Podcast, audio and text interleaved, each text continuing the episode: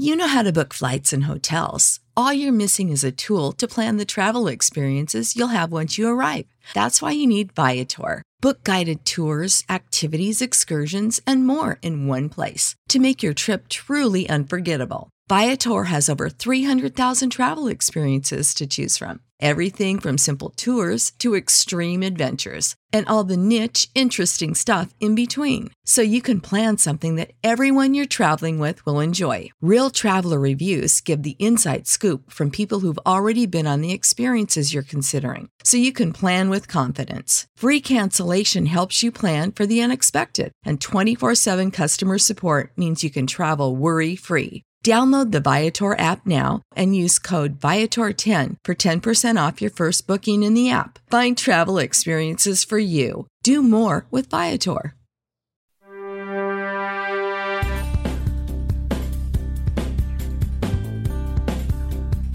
Welcome to Tell Me a Story I Don't Know, captivating and revealing interviews with top sports personalities and their connections to Chicago. They regale you with memorable and entertaining stories, some hilarious, some emotional, but all of them well worth your time. I'm George Ofman, and please make sure you subscribe to Tell Me a Story I Don't Know on Apple Podcasts, Spotify, Google, and the TuneIn app. Tell Me a Story I Don't Know is sponsored by Vienna Beef, makers of Chicago's hot dog and a Chicago institution since 1893. Find them at viennabeef.com. And by the Paulina Market, Chicago's premier purveyors of fine meats and so much more since 1949. Find them at paulinamarket.com. Today we feature Kitty, former White Sox slugger Ron Kittle. So in 76, I made $72,400.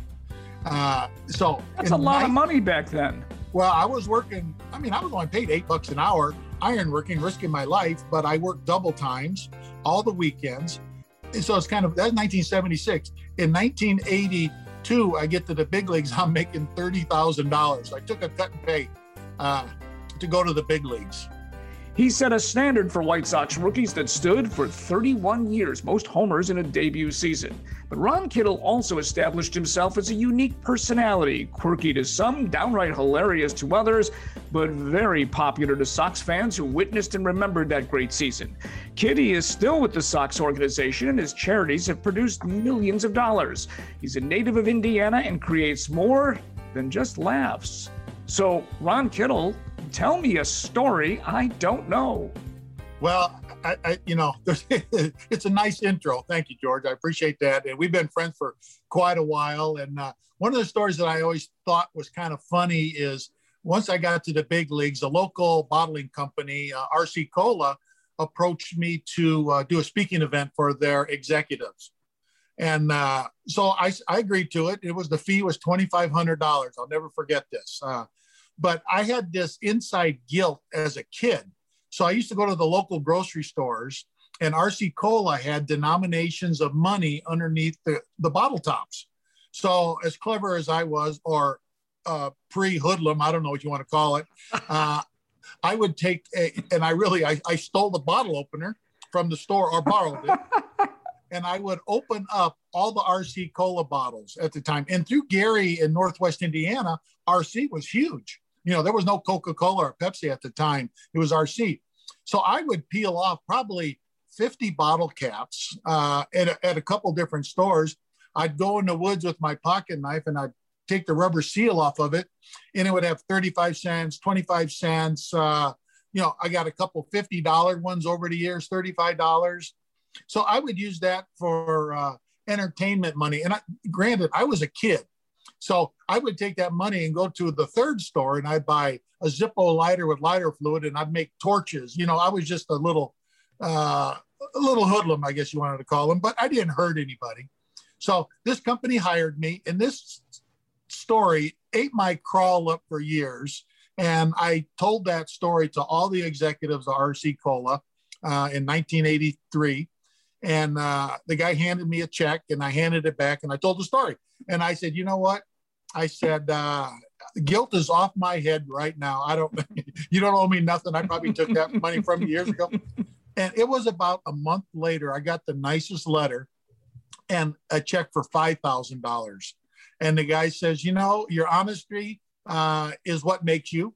he said, but I've got more mileage of telling that story than I did, did paying you the $2,500. So, uh, isn't that amazing? It, we're still friends. Th- think about that for a minute, though, because all of us, I remember some bottle caps when you took it off, you won a prize.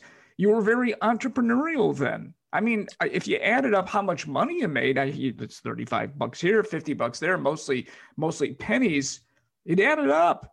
Well, you know, I, was I was a kid and I cut grass. I cut my yard at the house, and I'm still my OCD and my ADHD all in one. My yard's perfect. And I did that when I was a young kid. Uh, I was 13 years old and I had $7,000 in the bank, but I really didn't know it was $7,000. I just kept making money, shoveling snow, cutting grass, cleaning gutters, doing this. And uh, I just kept throwing it in the bank, never even paid attention that there was a balance on it. So I bought all my Schwinn bicycles, my first Harley Davidson, uh, you know, ping pong table. I bought the best of the best at the time with the money I made. Hell, if I would have known you then, we could have gone into business together. Yeah, absolutely. you know, for people who might ask, who is Ron Kittle? And let's face it, Kitty, there are young baseball fans who might never have heard of you. Describe yourself. Well, you know, uh, I, am a kid from Gary, Indiana, uh, son of an iron worker. I was an iron worker before I was a baseball player. So my, I, I think I told the story or I sent you a note. My dad gave me a graduation present with a piece of paper says you're an apprentice iron worker. Uh, so most kids got cars or you know big cash, big party, whatever it is. So I I got home at four o'clock in the morning. We were part, partying on Miller Beach, graduation with all the seniors, and I went to work at five o'clock and I worked like 162 days in a row of overtime ironworking. So that's 1976. I lost friends. I made money, uh, and it was, you know, I bought my first car with my my money. So in '76, I made seventy-two thousand four hundred dollars. Uh, so that's a lot of money back then. Well, I was working. I mean, I was only paid eight bucks an hour, ironworking, risking my life, but I worked double times all the weekends so it's kind of that's 1976. In 1982, I get to the big leagues. I'm making thirty thousand dollars. I took a cut and pay uh, to go to the big leagues, but it was a good choice. Uh, but if you want to know what Ron Kittle is, uh, blatantly honest. Uh, I very observant. I pay attention things. I would say I'm pretty much uh, uh, kind. Uh, and I believe in doing things the right way, and I'm proud of the United States. Well, let me put it this way. If there was a deck of cards and it decided to add a fifth suit, I think it would be you. You are well equipped with one liners. Even in your first season, here, here's one of them. I think you said the your biggest thrill in the majors was your first paycheck, or when fans reacted to your long homers, you replied, "They don't stand for singles." I like this thinking. So, where did your sense of humor come from? You know, I, I it wasn't from my dad because my dad uh, didn't say anything. Uh, if you if called the house, uh, and my dad, well, during dinner time, and my dad answered the phone, uh, you had no chance to ever talk. So m- my story is, I always thought my dad invented the first mobile phone because we're eating dinner one night, and I got three sisters and two other brothers, and the phone's ringing off the hook. And my dad just got up and punched it off the wall and threw it out the window, broke the glass, and he goes, Hey, if you want to talk, go outside and talk. So my dad invented the first mobile phone. but I, I, think, I think, George, when people uh, ask questions or people who have a quick wit, they just pay attention to different things. Because, you know, I got friends who, are, are very similar to me, but they don't see anything. I mean, they look through tunnel vision down one pipe where I'm looking and I'm panning uh, the whole area 180 degrees. I'm not a big cigar guy, but yeah. you know I don't relax too much. You already know that. So, but I'll sit there with the guys, have a cigar and a, and a cocktail, and yeah. talk some baseball. I was meaning they're letting you personally into the country. Well, they'll let you in. They may not let you out. So we'll we will see that part soon. so you you learn how to do things like this, and I just pay attention and I listen, and uh, it's good. Uh, listen, I remember we used to line up to interview you just to hear what kind of funny quote you'd have. Hey, Ron, so you played for a few teams. Which was the best? The one that had their logo on my paycheck. but Chicago White Sox, obviously. Okay. What's the best nickname someone ever gave you? Uh, Kitty is probably the most common, but I always joke around telling it I thought my name was Hey Boy growing up because my dad kept on saying, Hey Boy, quit that. Hey Boy, quit that. So up until 13, it was just Hey Boy. There's always those people, and, and you know this in life. The, most people who uh, need the most help uh, are the ones that are the funniest. And Robin Williams used to do that all the time. You know, he he needed more personal help than he did anything else. Uh, I, I knew I was going to fail. Uh, you know, I broke my neck my first game, first at bat with the Dodgers, and geez, oh Pete's. I mean, uh, it can't get any worse than that. I'm sitting there with a steel halo in my head. Uh, the doctor tells me I'm never going to play again. Uh, 10 minutes after surgery, my dad walks in and he goes, Boy, it's time for you to get up or you're going to live at home the rest of your life. I mean, I mean, I'm laying in the hospital in neurology, you know, uh, spinal fusion surgery in the late 70s was almost unheard of. I mean, that was just very rare. Uh, and they take a piece of hip bone, pack it in your vertebrae. But I, I think if I would have died, my dad would have yelled at me and said, All right, now get up, walk home, or something like that. So, uh, and all my friends knew exactly what my dad was. He was, uh, he just said it as it is and only spoke when he wanted to. You know, what a lot of people don't know is how you got here or almost didn't because as a Dodgers farmhand, you nearly, your career nearly ended before it started. So explain what happened that involved your broken neck. So first of all, I, I went, I was ironworking and I was making uh, double times, 16 and a half uh, dollars an hour, working 12, 14 hour days. And it was a Saturday and I was cleaning my boots off uh, in my back porch of our house. And my dad saw it, said, Dodgers tryouts today. And I, he goes, all right, you're going to go to that. I go, no, dad, I'm working money. You know, I wanted money. Uh, he goes, no, you go to that. He goes, I'll pay for, I'll give you the day's pay if you go to the tryout camp. So I drove out there and, you know, and you got to do things in front of people the best you can all the time to show them. You know, some people get nervous. It didn't bother me. Uh, I went out there and I put on a show. Uh, eventually, I signed with the Dodgers minor league contract. I go to spring training and I have an awesome spring training for the Dodgers. I get invited to big league camp. Uh, Mike Scioscia signs at the same time, and we're roommates, uh, good friends.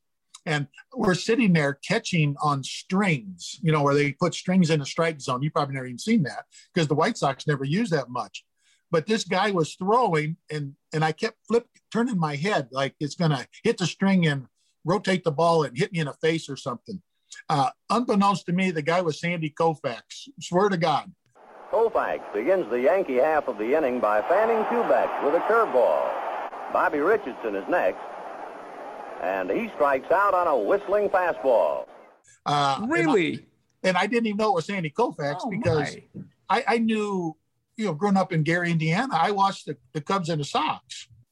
You know, you watch the, your local teams, and uh, everybody said, you know, you're catching the great Sandy Koufax, and I said, oh yeah, you know, that's with my little sarcastic grin, and. Uh, so we start our season in Clinton, Iowa. My first at bat, I hit a double off the top of the center field fence and Mike Scioscia hits a bloop single. I score, I slide across the plate, and a throw up the line from right field comes in, and the catcher jumps for it, but he hits me underneath the chin, uh, and I'm safe. But they wind up taking me out on the stretcher because I was completely paralyzed at the time, and you know, and I didn't know nothing about it. So a couple days later, I'm in the hospital, and uh, everything hurt on me but my neck. But you know, I you know, nobody knew anything. I mean, there wasn't big MRIs, there wasn't uh, uh, CAT scans or nothing like that. I just hurt uh, my arm. So gradually, I felt a little bit better. I started playing again. I played uh, pretty much half a season. I did really good. Uh, but when I got home in the off season, my teeth were bleeding, my ears were hurting, uh, everything hurt on me. So uh, went up to the doctor in Chicago, and they go, "You got three crushed vertebrae and a cracked spinal cord." And that was on a Monday. Tuesday morning, I had surgery, and uh, you know, to correct my thing. And my doctor told me my career is over with. Uh, you're done playing, son. Sorry to say that. So I was a kind of a bitter young man.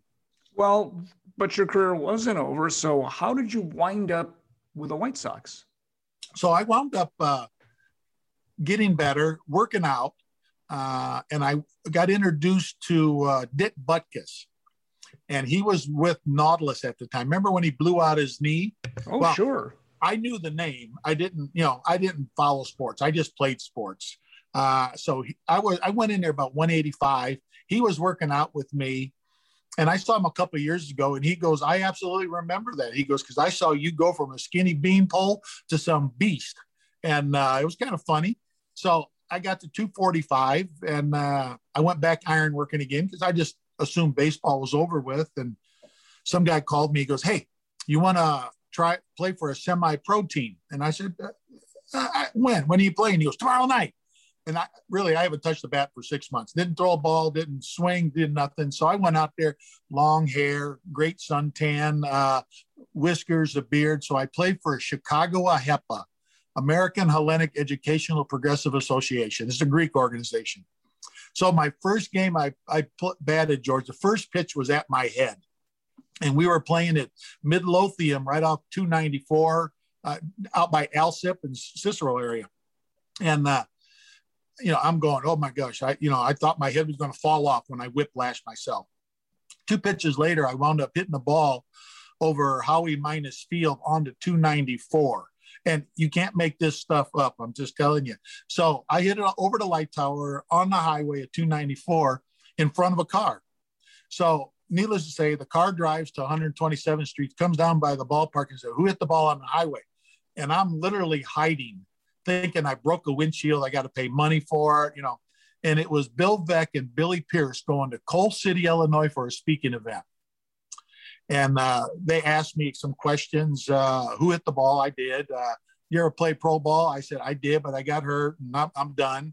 And uh, that was Tuesday. And Friday, I had a personal trial at Sox Park. And, uh, you know, there was history. I put on a, a, a show there that I don't think anybody can do any better and that's how I signed with the White Sox. You know, it's funny when you mentioned Bill Veeck because I always thought of Bill Veeck as being a maverick, but a little bit of an oddball. Would you say you are, and perhaps still today, and I say this with all due respect, an oddball? Uh, you know, people don't like to hear the truth, George. They don't like to hear the truth. Uh, I would say I, I would consider myself uh, unique uh, maybe a little bit of an oddball, but you know, uh, Bill Veeck, I was his last person he signed. Uh, then I wound up, matter of fact, I was a pallbearer at his funeral in Chicago. So, you know, and we just didn't have a great relationship. We just knew each other uh, and I respect, mutual respect for him. But he's, uh, he was an entrepreneur. You know, he put the Ivy at Wrigley Field. I mean, he's, uh, he did some unique things in the game of baseball. I mean, if I would have stayed healthy, my career would have panned out completely different. But it is what it is, and I accepted it, and I put my effort forward to doing different things, uh, my public speaking, my uh, my charities, and other things that I like to do. Tell Me a Story I Don't Know is sponsored by the Paulina Market, and with the grilling season upon us, you have no excuse not to shop there. It's been Chicago's premier market for the finest meats and more since 1949, and it's gotten bigger and better. How about chicken and fish in your basket to go along with their absolutely mouth-watering steaks, such as the tomahawk, porterhouse, and wagyu? And if you like brats and sausages, add that to your basket and head right to the grill. Then there's the vast frozen food section where everything is freshly made, including chicken pot pies, meatloaf, and pulled pork. Besides the addition of fresh seafood, the Paulina Market is now serving sandwiches and also has a solid array of wonderful wines and beers Plus, they've expanded again, making the in store experience even more satisfying. Remember, you can still order online and you can have it shipped wherever you live. I've been shopping here for 37 years and with good reason. The Paulina Market is as good as it gets and conveniently located at 3501 North Lincoln Avenue in Chicago. Check them out on their impressive website at paulinamarket.com.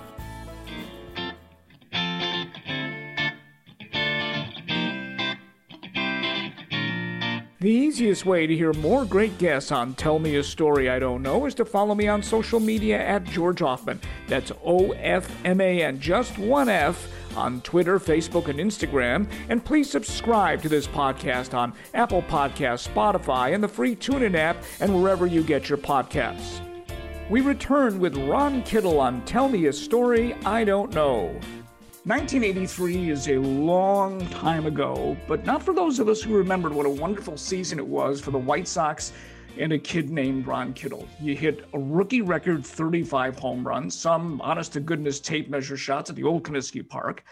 You made an all star team. The game, of course, was played on the South Side. You were named Rookie of the Year, and the Sox made the playoffs. That is a dream season and sometimes a dream career for anyone. Absolutely. I mean, uh, I didn't go there to make an all star team. I went there to be the best player on the team. Hey, way back, reach out. Whoa, rooftop shot for Kittle into this wind on a cold night, and the game is tied. You gotta be kidding. I knew there were very talented people on the team. My teammates, Greg Luzinski, Carlton Fisk, Harold Baines, you know, we had a group of great people on the team. But, you know, you got to go in there with a good attitude that you can compete, you can uh, help the team win. There's not a day that went by that I did not want to be the hero. And everybody knows in life and in sports, uh, you're going to fail more times than you succeed, but you got to go up there with that same attitude. But uh, it, it was a fun season. Roland Hemond, we had uh, Tony La Russa, Charlie Lau, Eddie Brinkman, Jimmy Leyland We had the best coaching staff in baseball. Uh, and I still believe to this day, it's Jerry Reinsdorf's favorite team because he got, he was, you know, he was relatively young and he just loved being with the guys. He wanted to be one of the guys. And to this day, our friendship is just like that. He wants to be one of the guys. What was it like um, as a rookie to have your name announced at the All Star game, which is the 50th anniversary of the game? and it's played at Comiskey Park. Representing the Chicago White Sox, outfielder Ron Kittle. That's pretty incredible. Uh, it was overwhelming. Honestly, if I had to do it over again, I probably wouldn't have tried to accommodate every media out uh, outlet there was because it literally wore me out going from one studio to the next, the TV stations to this location. Uh, it, it's it, it, was a blast. Don't get me wrong, but you know, for a young kid, uh, that that's a lot of lot of effort. You know, I'm I'm talkative. I keep it going. But when they announced my name, it's pretty cool. I mean, Doug DeCinces and George Brett were standing next to me, and uh, they said they've never heard of ovation like that in their entire life, and they've been all stars before and but it, it's pretty special. Uh, my family was there to watch me play, and uh, you know, and we won, which is even better yet. You know, I, I remember the season well, covering the White Sox. Started off terribly, 16 and 24, 49 and 49, and then suddenly the White Sox didn't lose. I mean, they won 99 games. Think of what the record was after that. So it's a dream season, but for you, that dream was shattered by an Orioles pitcher in the playoffs yeah, that's you know, uh, it, was pretty cool going to the playoffs or given a chance to play. And I, I had some success against the Orioles and uh, Mike Flanagan. Uh, you know, he's pitching one day, and I think I was, you know, I got quite a few hits against him during the year, and I already hit a double in my previous bat. So we had a man at first and third situation, and here's a guy who can, you know, throw a dart at a thumbtack and hit it. And he broke my kneecap on a 3 0 pitch Kittle is hit by the pitch. Right on the knee. Whoop. Nah. Obviously, Flanagan didn't do this on purpose. Nope. La Russa and Cal Ripken Sr. are among the principal peacemakers. The bullpens are emptying now. Do I think is intentional? I really do. Why did you, you think know, it was intentional? Well, when you have success against a guy and you can't you can't walk him, uh, you might as well get him out. I was a 3 0 pitch and he hit me. He only walked six guys all year. I mean, uh, you know, he wasn't going to walk four pitches that bad, but it was a cutter at my knee. And that's one of the locations that's a hitter that you can't get out of the way of. You know, out of your head, you can duck, or, you know, out of your feet, you can jump. You can't jump with your knees. Uh, so it really took me out of the game. I played one inning. It swelled up like three times the size we wound up losing that game. And uh, the next day, I pulled into the ballpark, parked next to Roland Hemond, and my knee was no exaggeration, probably two and a half times the side size, and it had a drain in it. Uh, the, the, the, inflammation was draining out of it, and I was on crutches. And Roland Hemond just started crying because I wasn't going to play the fourth game, you know, the decisive game. And I had success against Storm Davis, but you know, that's just that's part of the game. But uh, unfortunately, we just didn't get hot uh, to win some ball games, and Baltimore won the World Series. You know, injuries kind of plagued you after that. I mean, you had a great rookie season, but you never played more than 145 games after that. And I wonder if there's some regrets because that happened. Oh, eh, oh, absolutely. You know, when you break your neck, uh, I used to switch hit, George, and I couldn't. I stopped switch hitting because I. I never knew head. that you. I never knew that you switch hit yeah, in the minor leagues. Uh, but when I broke my neck, I can't turn to the right. So if I hit left-handed, I couldn't turn all the way. So I predominantly stayed right-handed. I mean, I still joke around left-handed, and obviously I had more power lefty than I did righty. But it it just got to the point where opening day of '84, I jumped into the patio area, you know, the picnic area left field, and I dislocated my shoulder. So I mean, I was just hampered with uh, bad injuries. You know, I, don't know if me not playing and resting would have saved them. Uh, but you know, when you're a young kid, you just want to play. And I still felt being injured and hurt, uh, I was still better than somebody else they could put out there and have a chance to to do good. Uh, my home run numbers are up there at the top three in all the time baseball, minus the steroids, like at 15 something at every home run, every 15 something at bats which is that's pretty good. Mm-hmm. But you got to but you got to stay healthy, and that's my regret. I I I, I kind of it's not a pity party on me. I wish the people really would have seen what I could do uh, when I was healthy. That's that's the part that probably I would have liked to share. I want to move to 1986. It was a really tumultuous season on the South Side for the White Sox. I remember it very well. Hawk Harrelson fired Tony La Russa. I'm going to talk about him shortly but he also traded you, which I think left you somewhat bitter. So tell me a story. I don't know what happened. Well, you know, they weren't trying to fire Tony La Russa. They were fired, trying to get rid of uh, uh, David Duncan. And uh, Hawk wanted to bring in uh, Moe Drabowsky as his pitching coach.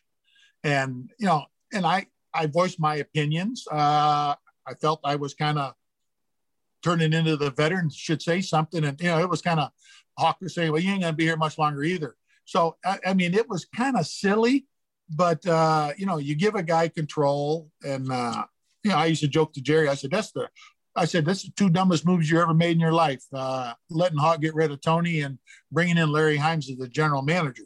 So, and Jerry says, I agree with you.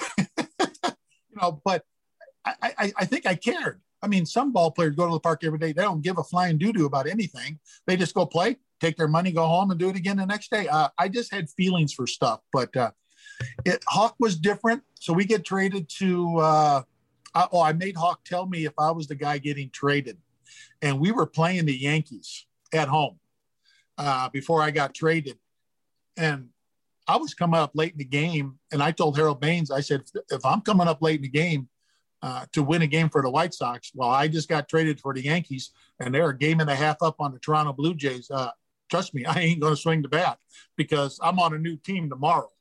You know, and I felt bad for that, but that's that's how the game is played. I mean, uh, he so already saying, committed. So you're saying you already knew during the game that you'd been oh, traded to the Yankees? Me. Yes, I made him tell me, and he did. Uh, with and Wayne you still Hollis. played. Uh, yeah, that was kind of weird. Uh, it happened later on in my uh, career too when I got traded to Baltimore, but the game ended. Uh, next day, I drive up to Milwaukee and uh, I joined the New York Yankees up there. This is taken down the right field line. Barfield drifting over. This one is carrying. This one is off the wall.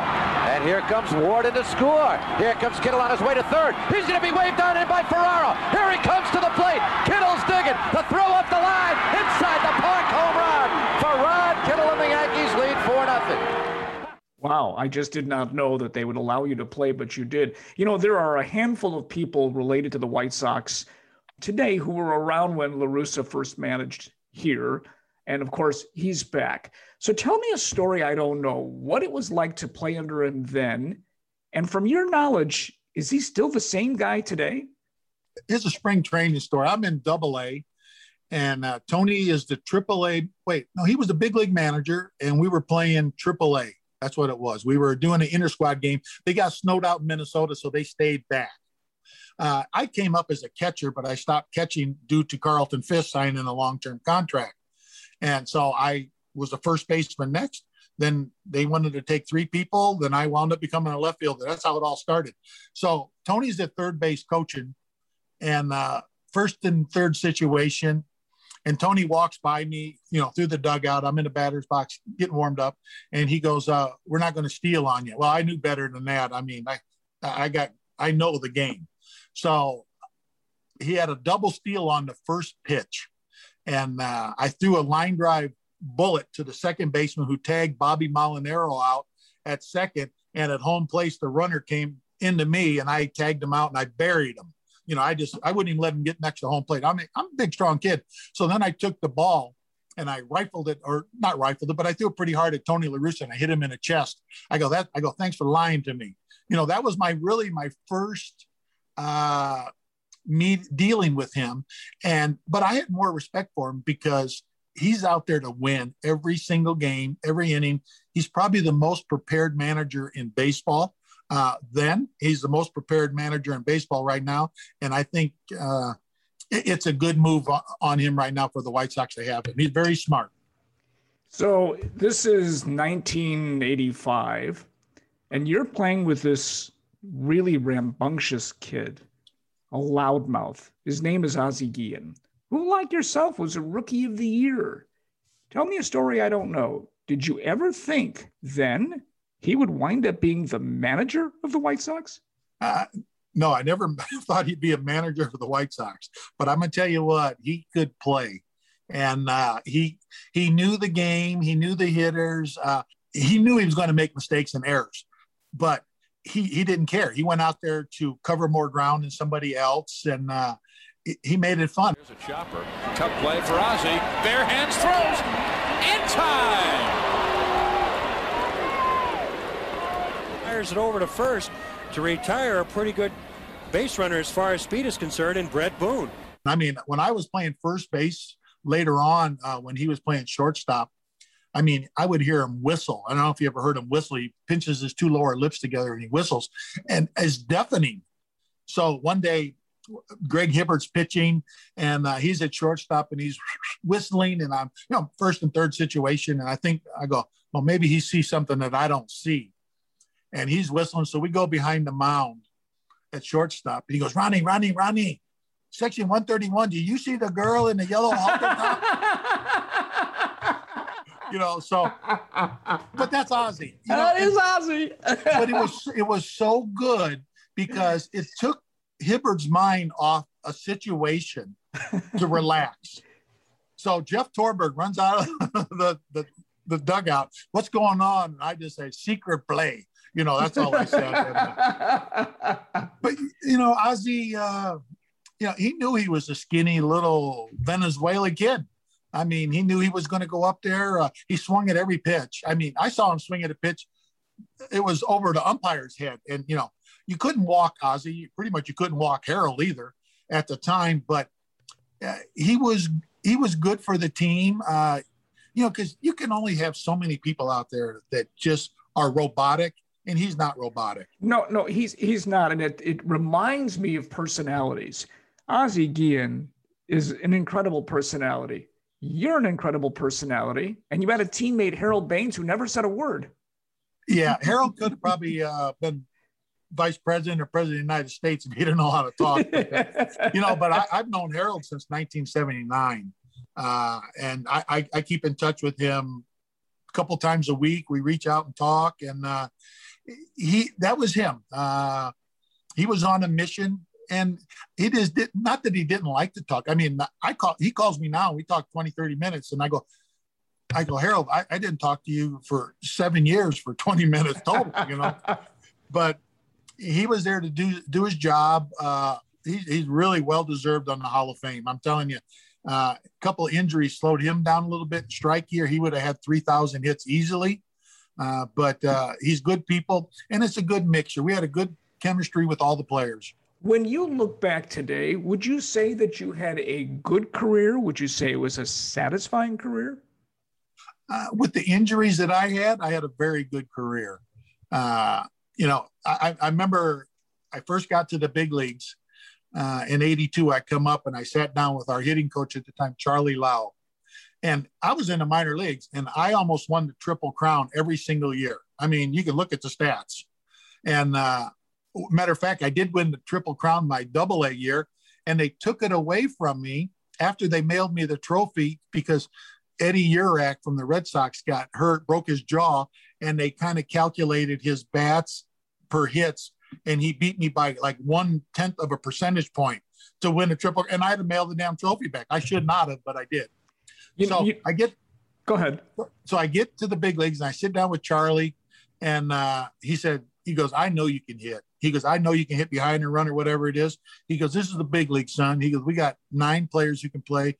You want to drive a Cadillac or Mercedes, you just swing that bat as hard as you can and hit the ball as hard as you can and knock somebody off the mound. So I mean that that was a little different thinking for me because I was never trying to be a home run hitter. I just hit the ball hard. But you know, the higher level you go, the better the pitching is, better the defense. Uh, and so I just swung. You know, you mentioned the name Charlie Lau, and there are a lot of people today who probably never heard of Charlie Lau. I know that Jerry Reinsdorf went out and got him. Back in the day, he was considered a not just a great hitting coach, but a hitting guru. Well, you know, he he had. Uh, I mean, him and Harold, they had some great conversations together, like seven words each. Uh, but you know, he just paid attention to what's going on. You know, he worked with Reggie Jackson uh, with the Yankees. And Reggie had his banner years hitting over 285 home runs, RBIs, and but Reggie wanted to hit the big bombs or left field all or right field all the time, so he changed. He had George Brett.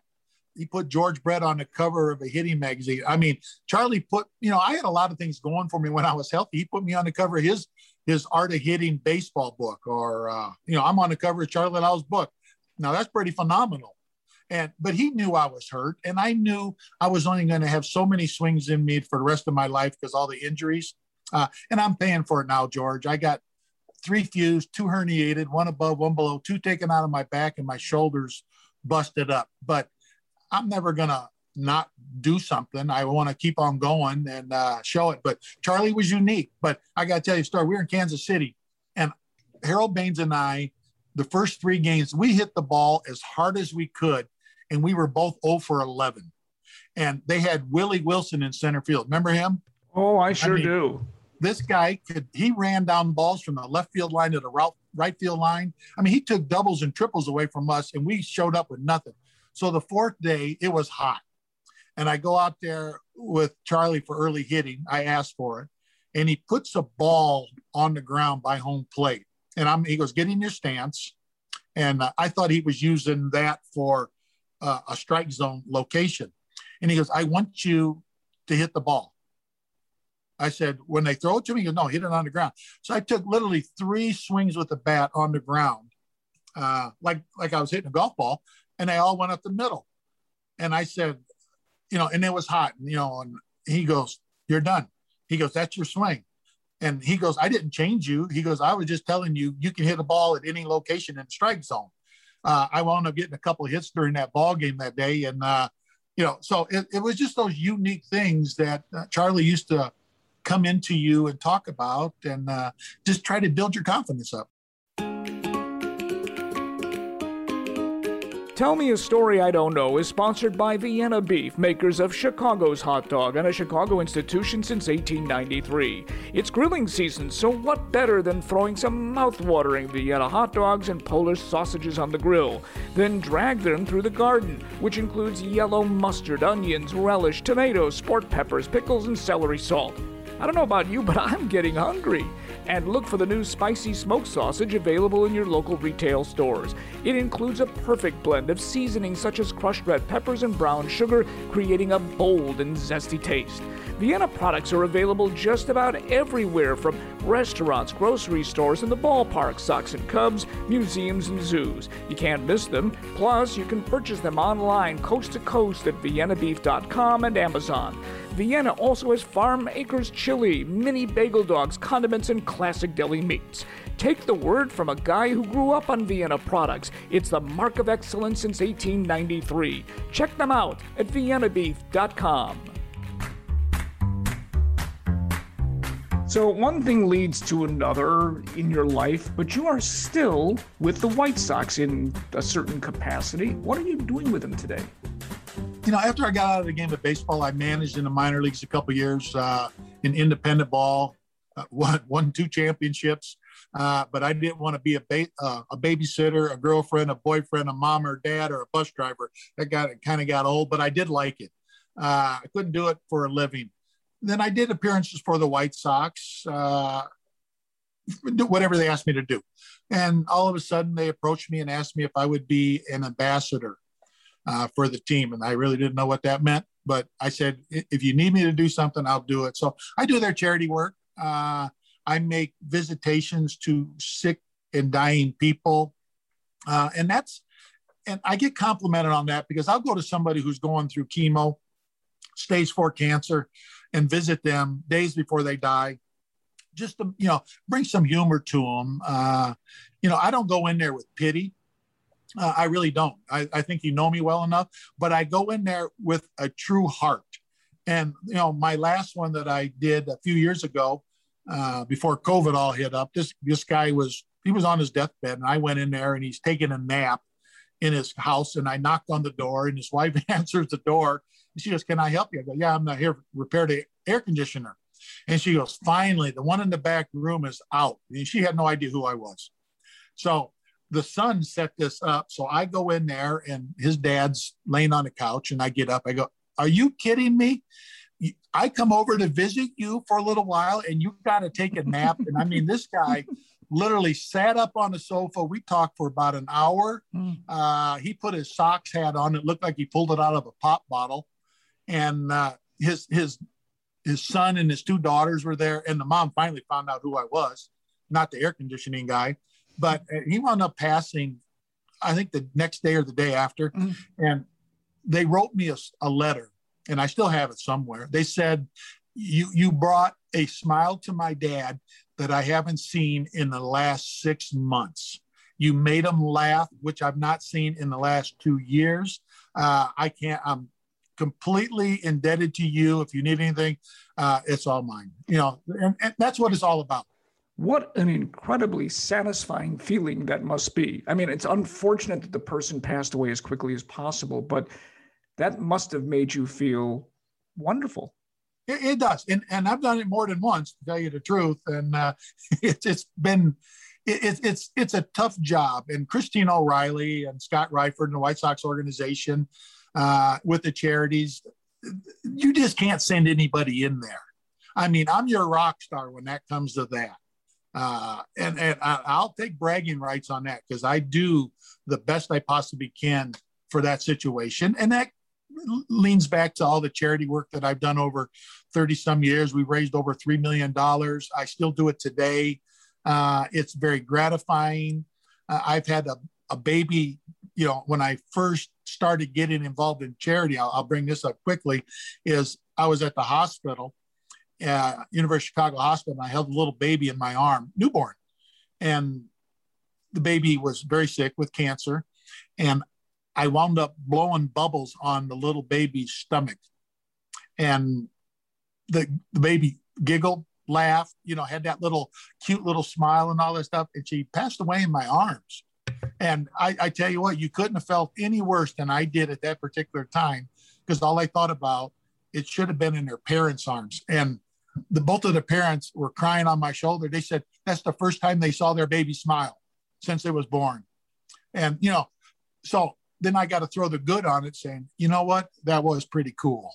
But I mean, it almost makes me tear up every time I think about it. But it's it's part of life. Uh, you know, you're if you're dealt a bad card, you got to deal with it, but don't bring everybody else into it. Because my dad passed away from cancer. I, have seen it up close and personal many times, and uh, you know you got to be supportive. You grew up in Indiana, though you currently reside in Mokena. So tell me a story I don't know. What was life back then for Ron Kittle, and what shaped you into both the athlete and the individual you are today? My fa- one of my favorite stories. You know, and I, I was lucky enough to write a book. I hit six home runs in a game one time, and uh, we were playing another following city, East Glen Park, and one of my former classmates was on the other team, and he hit a ground ball to shortstop. I picked it up and I gave him like another two steps, and I had a cannon for an arm, and I rifled it over there and I handcuffed the first baseman like about chest high. He just didn't turn the glove over right. Nicked off his shoulder, his chin went to the side fence. The runner never even went to second base. Uh, my dad that night did not let me eat dinner. He said, Boy, he goes, I don't want none of that bullshit playing stuff like that. You get the ball, you get it out instantly, you know. And I mean, I had 13 RBIs, six home runs, uh, and I didn't eat dinner. So my mom, literally at 10 o'clock at night, passed over two hot dogs wrapped with cheese and tortilla wrapped over the shower. This is the best hot dogs I ever had in my entire life. you like to work, witness two very important areas. We just mentioned one of them, and I want to get back to the charities. Uh, but one of them is you're a craftsman who likes to build. So tell me a story I don't know about that. I, I think it's, I don't think it's bragging if you can do it. So it's fact. Uh, there's nothing I can't make. Uh, you, you show me something, uh, I can make it or I can make it better. So I've always enjoyed uh, dabbling things. I'm a junker. I go to the scrap yards. I find things. I create things. I just made umbrella stands and a flagpole stand out of old semi brake drums, which weigh about 100 pounds a piece. Uh, I, I, make these baseball bat benches, but I do all kinds of art. Uh, they're a little expensive uh, because I buy American made goods, American made tools. I, I kind of like what I do and I sell them. I can make good money off of them or I can make great money. And I get commissioned a lot through the White Sox to make uh, gifts for Jim Thome, Paul Konerko, uh, who else? Big Papi from the Boston, uh, Derek Jeter. So I get commissioned to make pieces for these guys, and, and they're very appreciative when it's handmade and it's half crafted. Uh, I mean, I don't even think they know I'm a baseball player when they get these things. They just know Kitty made it and it looks pretty damn cool. You know, I, I don't know, but I've always taken care of my yard. Uh, I've been obsessed with it. I lived across from the baseball field. I cut the grass. I did, I, I made it immaculate. So I care about how I do things and I care about things that I make. So, I mean, I got projects. I got ronkittle.com is my webpage. If people were interested in seeing some of the things I make, they can go on there. Uh, I make custom orders. I make humidors. Uh, I've had a couple, what, three cigar socials for Jerry Reinsdorf. Uh, if you want, there's a guy. Owner, there's a guy. There's a guy who loves his cigars. Well, you know what? When you want Jerry to come to your event, uh, it's not going to be a vegan event. He's not going to come. and as my job as an ambassador, and it's, and, and I, you know, like I said, everybody's got a boss. I, I, mean, I'm 63 years old. I don't need a boss. I got one in my house and I do everything she asked me to do. But when I come up with an idea, I throw, I go right to Jerry you know, they said that's not protocol. I said, you know what? Protocol doesn't get nothing done when it's got to take three weeks and go through proper channels. I just do it. I instinctively do it, and I do it over 100% perfect all the time. So I've been hosting golf tournaments, cigar events, motorcycle rides. Everything that I've ever run has been absolutely perfect. And I mean perfect that people beg for me to do them again. That's how nice it is you know, you mentioned your charity work, which you're very proud of, and you've been doing that for a long time. It's uh, it started uh, and it goes back into my early days, George. In 1979, I just signed with the White Sox out of a trial camp in, in 78 uh, at Midlothian. So I go to Knoxville, and I had iron worker money. So I always had money in my pocket, money in the bank, and so I got a, a, an apartment. And it had a wooden, old wooden garage door that kind of you twisted it and you lifted it up. And I, there's a kid down the street, uh, and he, he looked like he was in on fire or something like this. So I kind of asked him, you know, I'm the guy that will tell you if you got a booger in your nose or you need your roots dyed. So I took to this kid and I said, Hey, what happened to you? And he, he was kind of more scared. I said, Come on, tell me what happened.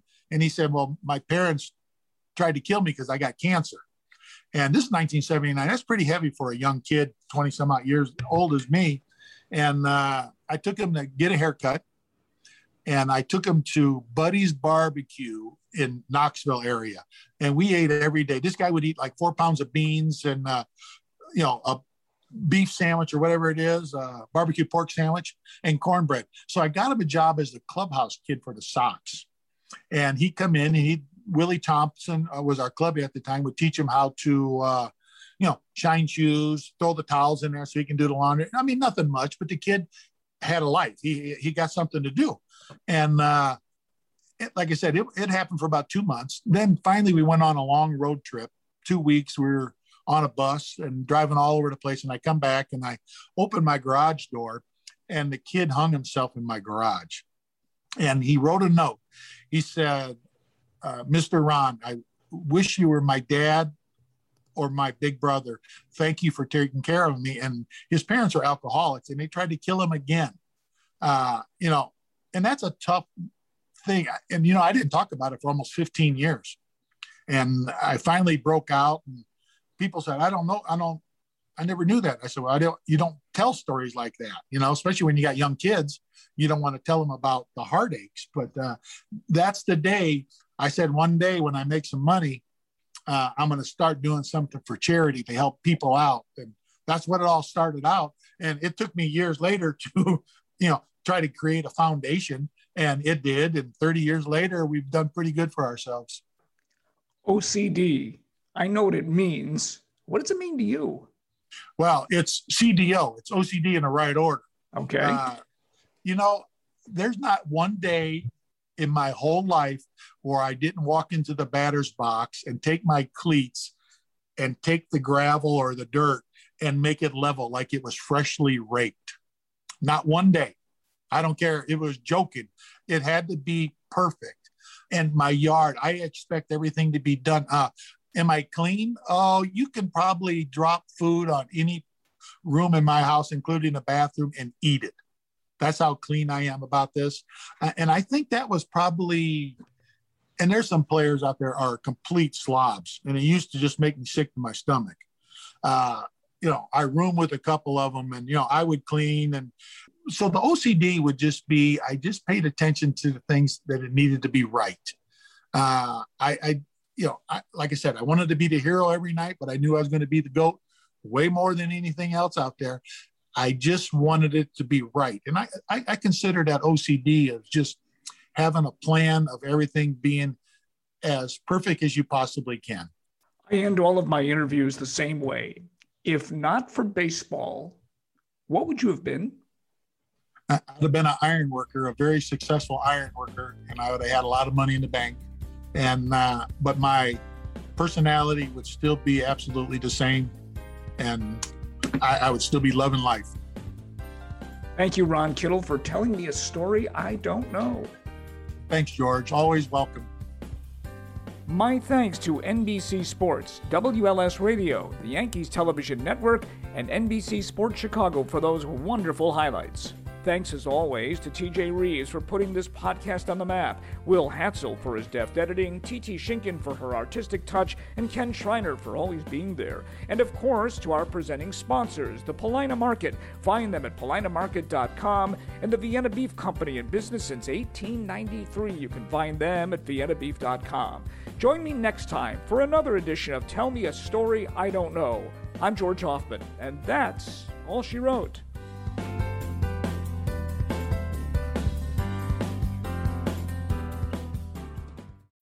When you need mealtime inspiration, it's worth shopping Kroger, where you'll find over 30,000 mouthwatering choices that excite your inner foodie. And no matter what tasty choice you make, you'll enjoy our everyday low prices, plus extra ways to save, like digital coupons worth over $600 each week. You can also save up to $1 off per gallon at the pump with fuel points. More savings and more inspiring flavors make shopping Kroger worth it every time. Kroger, fresh for everyone. Fuel restrictions apply.